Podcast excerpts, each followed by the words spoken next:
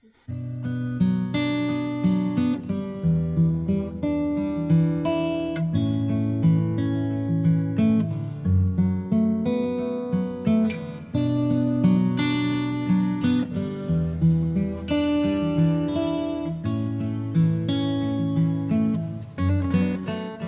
and welcome.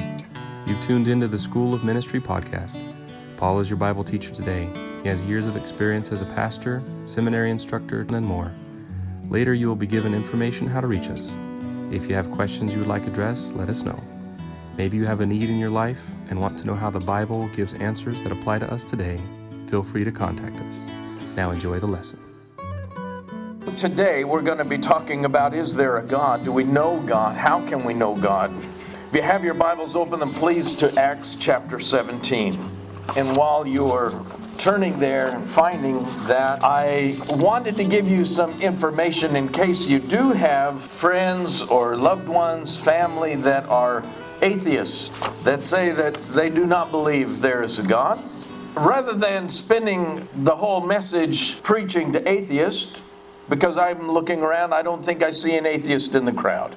But I do want you to have those answers and be ready to explain when we do encounter those that say there is no God. So we're going to be talking about that, and that's really what our text is about in Acts chapter 17. Christianity is verifiable, it's knowable, our God is knowable, our God is true, and we will look at reasons why we know that, how we know that, how we can be sure that what we hold to is true, factual, and verifiable. Because we're living in a day and age where the question is there is no God, or is there a God? I don't really know that I want to know. That's what many people think. And really, this is the crux. Is God knowable? That's the hub of all that we're going to be talking about. Not only is God knowable, but is the Bible really God's Word? Is there a true Jesus? Is he historical? What evidence do we have for that? What about the resurrection? We're going to be talking about the resurrection. What historical and factual proofs do we have of that? Is there life after death? What about the Bible's account of creation? Is it factual? What do we do in light of modern scientific findings? And then also, how can I know which is the right church? There's all kinds of churches around. So, how do I know which is the true church, which is the right church? Where is it that we belong? Well, having said all of that, let's get into Acts chapter 17. I'd like to begin reading in verse 16. We'll read through verse 22, and then we'll pick up in a little bit in, from verse 22. It says, And now, while Paul waited for them at Athens, his spirit was provoked within him when he saw that the city was given over to idols. Therefore, he reasoned in the synagogue with the Jews and with the Gentile worshippers, and in the marketplace daily with those who happened to be there. Then certain Epicurean and Stoic philosophers encountered him, and some said, What does this babbler want to say? Others said, He seems to be a proclaimer of foreign gods, because he preached to them Jesus and the resurrection.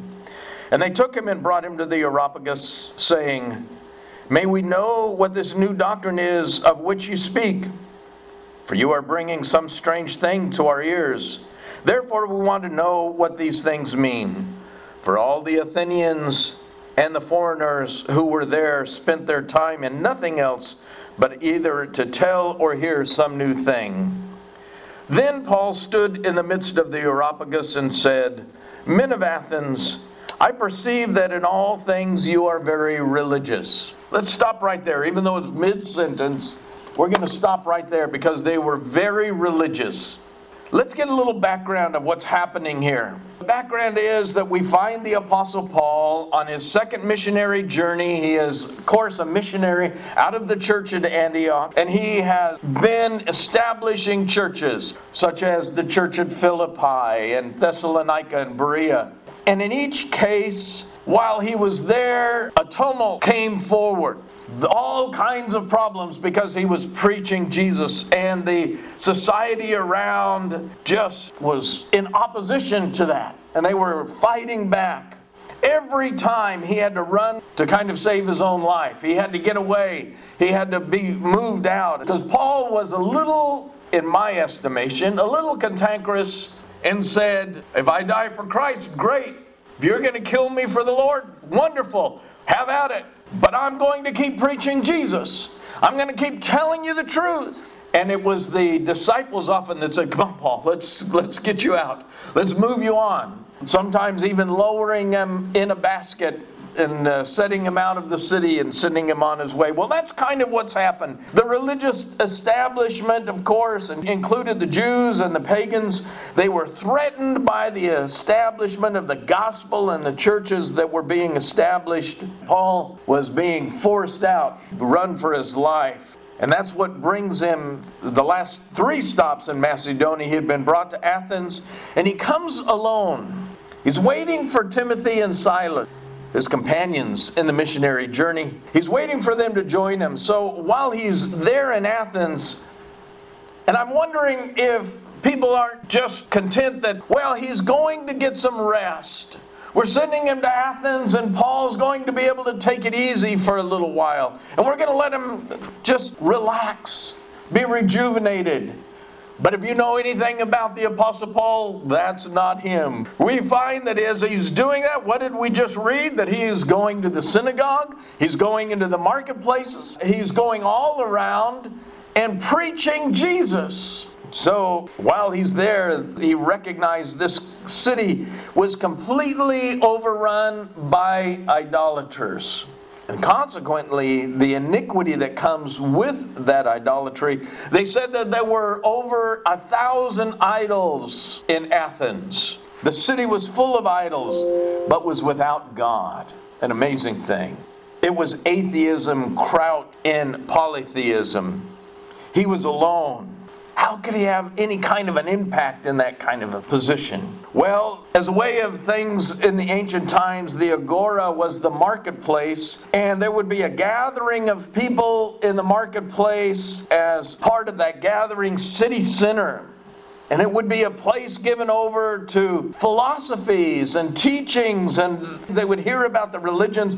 And so Paul went, and the discussion of philosophy and theology comes up and religion, and this is the public forum that we're finding here. It wasn't tucked into neat books on a shelf, and it didn't take place in private debates such as on television or radio, but it was public. So he goes to a public place where he can meet with the philosophers, and he stands in the middle of the Areopagus. That is literally the hill of Ares. Sometimes your Bible might say he stood on Mars Hill. And so that's where Paul is. He's standing there in the Areopagus. And that really, the word Areopagus means council. So he's standing there and there's a council. And some of you may have studied and you know that years before Socrates had been tried and condemned at this very place, at the Areopagus four centuries before. And Paul comes back to this very familiar place, and the inhabitants of Athens there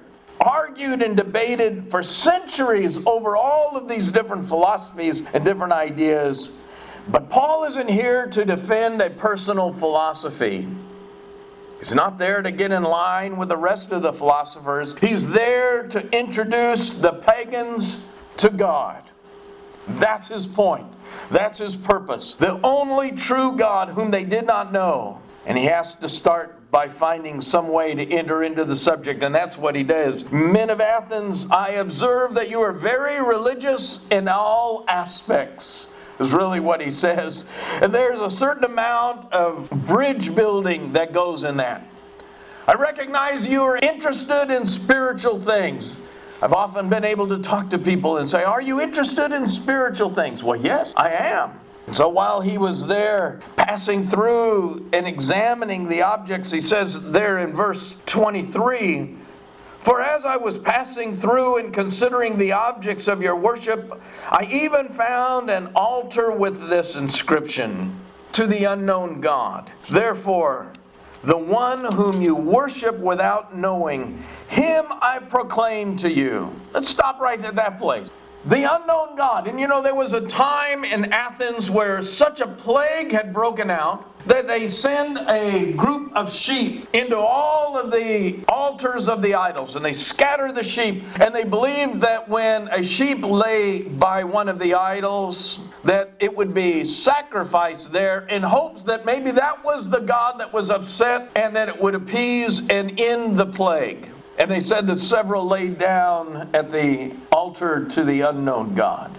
And so Paul is letting them know this is the God that I want you to know. This is the God that I want you to see. He is explaining to what was nondescript to them, what they could not understand. And that's why he goes in and he makes this great sermon. And I think that it's applicable for us today, getting to know the unknown God. Hi, give me a moment to update you with a bit of information. You can reach us now at schoolofministryresources.org or biblelandmarks.com. You can also reach us at P.O. Box 837, Valley Springs, California 95252. Please contact us with comments, questions, or to receive handouts and printed material. We look forward to hearing from you. Now, back to the podcast. There are three things that we must know, that must be known if we're going to know God. First, we have to know that God is. We must know that God is. And we have to know who God is. And then what God requires. Those are three things to come to the Lord that we've got to know. Now, there were a group of philosophers that were known as the Epicureans. We read about that just in our reading here. They denied creation. You know how they denied creation? They didn't believe in evolution, but they believed that matter was eternal, didn't have a beginning. All of this has always been. Things have always been just as we see it. And so matter was eternal, it never was created, so it didn't need a creator. Interesting. That's how they solved the problem. And then you have the Stoics. That was another major philosophical group, and they were pantheists. Pantheists said that everything is God, and God is everything. Which I suppose another way of saying the same thing that Paul is saying here. The eternal God is the creator of everything. There was a creation, and God made creation. Therefore, God is not the creation, He is the creator.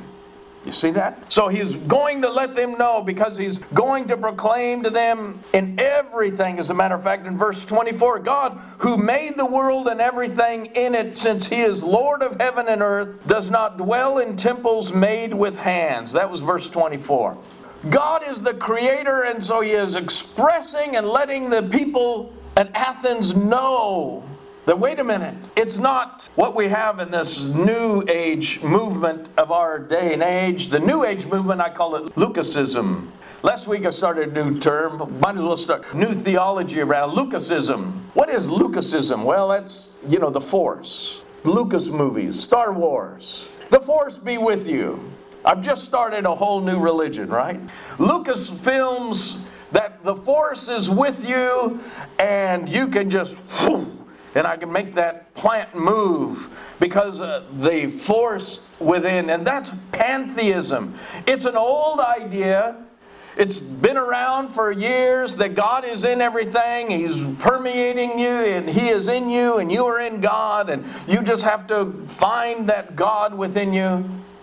It's old ideas. It's not a new religion, it's not a new idea. The Lucas way of life, of the force. It's a polyglot of pantheism religions. But many find spiritual vitality and they're looking for spiritual help and they're looking for something to fill the void in their lives. I recognize in my readings in Ecclesiastes 3 and 11, it says, Eternity is set in the heart of man. He has made all things beautiful in his time. Eternity is set in the heart of man. As a young man, I tried all kinds of religions. Maybe like you, I tried drug. I can go through and tell you all of the different things. Spent a lot of time. The rock and roll, sex, all to fulfill my lacking. I studied the Native American way, went through a shopping bag of peyote trying to find the Native American way, the Yaqui way of knowledge. I went to Buddhist services. I went to Hindu services. I'd been raised in Roman Catholicism, but I never knew a personal relationship with Christ. I never knew a personal relationship with God. I had the opportunity of three different times serving as chapel clerk in the prisons. Throughout those 18 years, and during that time, I spoke to and had firsthand encounters and heard the beliefs of rabbis, imams, which are Muslim ministers, priests, Buddhist monks, Native American shamans, Jehovah Witnesses, Mormons, the followers of Asatru, which are Odinists nowadays. But there are people that really believe that if you die in battle, you're going to go to Valhalla. Well, you see, and then there are those today that are following in Wicca and are following in Hinduism. All of these people will tell you, except maybe Mormons and Jehovah Witnesses, that we serve a different God. All of them will say, no, our gods are different. We do not worship the same God. We're not on the same path. It's not just that our God is true and we just call him by a different name. It's not true with the idea that God is in everything, but well, whatever you call God, we do know what is right and what leads to the path of eternal life. And how do we know that? How do we know these things? How do we know that what we hold to is true and is right. Because nowadays we have in the young people in America that don't look at truth the way I was raised and maybe the way you were raised. That truth is an absolute. Truth is whatever's true for you. And maybe you've heard that. Maybe, you, well, that's your truth. That's not my truth. And this belief stems from several sources that we might consider through this series. But that means that sometimes abortion is okay because, after all, I can rectify that. I can justify that. Sometimes giving up your civil rights is okay. And I'll tell you the truth if you write him a mean letter or something, when he comes to town, and this isn't just our current president, this has been happening for many, many years, you'll get thrown in jail. When the president comes to town, your civil rights are gone. You'll be held in jail, no phone, no mail, no outside contact until the president's gone, and then you're released. No charges. You haven't been charged. That's all done now, even been expanded in the Patriot Act, but even back in the 90s, in 96 and 97, we've seen that happen. That is something your civil rights are. Sometimes you have the civil right to do what you want. Sometimes, maybe not. Well, why am I saying that? Because you see, we're no longer standing on absolutes. As a matter of fact, I was amazed that going to court, one of the first things my attorney says is the DA can and will lie. Wait a minute, I thought the courts were courts of truth. No, he can and will. You're expected to tell the truth, but the attorneys don't have to tell the truth. Wait a minute. Where are the absolutes? Where is it that we can stand on truths? And that's why in our laws everything is changing. Maybe maybe it was just me when my son was born. They lifted him up and they said it's a boy. And I could look and I could see he's a boy. And then my daughters were born. It, it's a girl. It's obvious. I can understand that. But nowadays we don't know until they get 15 or 16. What a minute, wait a minute. What's wrong? Because God created either male or female. He did not create questioning for you to grow up later and then decide, well, I'm going to be this or I'm going to be that. All you have to do is look, look at the evidence. By the way, it's written on a birth certificate. You know, the important things of life are written down for you. When you buy a house, you get a mortgage. It's all written down for you, or the, uh, you get the deed. When you get married, you get a marriage license. It's written down. Am I really married? No, I got the paperwork, right? When you're born, there's a birth certificate. When you die, there's a death certificate. Everything important in life is written down and recorded. When you're born, either you were born male or female. And it's true. But you see, we're living in a world where there are no absolutes anymore. Well, I don't know if I'm I don't know if I'm that. We can know certain things that they are true, that they are verifiable, they are absolute. Scientific findings are sometimes not based on facts. You see, because it's based on the interpretation of the facts. So, if making a product to kill weeds that's going to help crops and feed millions of people, but if it kills a few hundred, that's okay. You see, we no longer are standing on absolutes.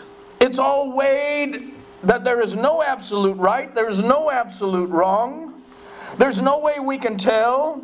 My kids will tell you, because I still have the belt, that dad believed in corporal punishment. And nowadays, have you ever seen kids running around in the store?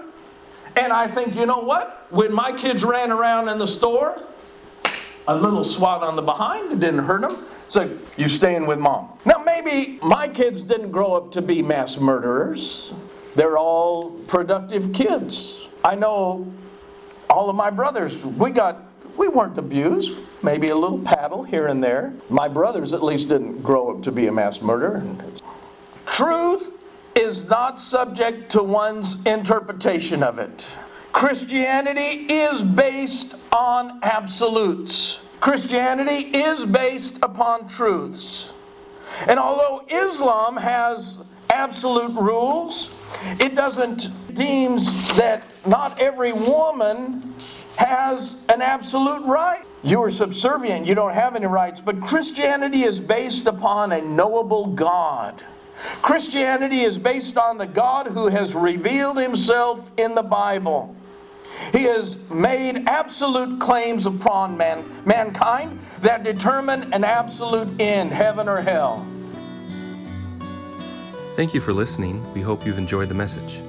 If you want to hear Paul in person and are in the Stockton, California area, we invite you to join us at Landmark Missionary Baptist Church, 301 East Alpine Avenue. That's near the University of the Pacific. He brings the Bible message every Sunday at 11 a.m. and other times as listed. We trust you've been encouraged, challenged, or generally built up spiritually. If this lesson has sparked questions on this or other topics, please see our contact information in the description or email us at sclofministry at gmail.com. We look forward to hearing from you.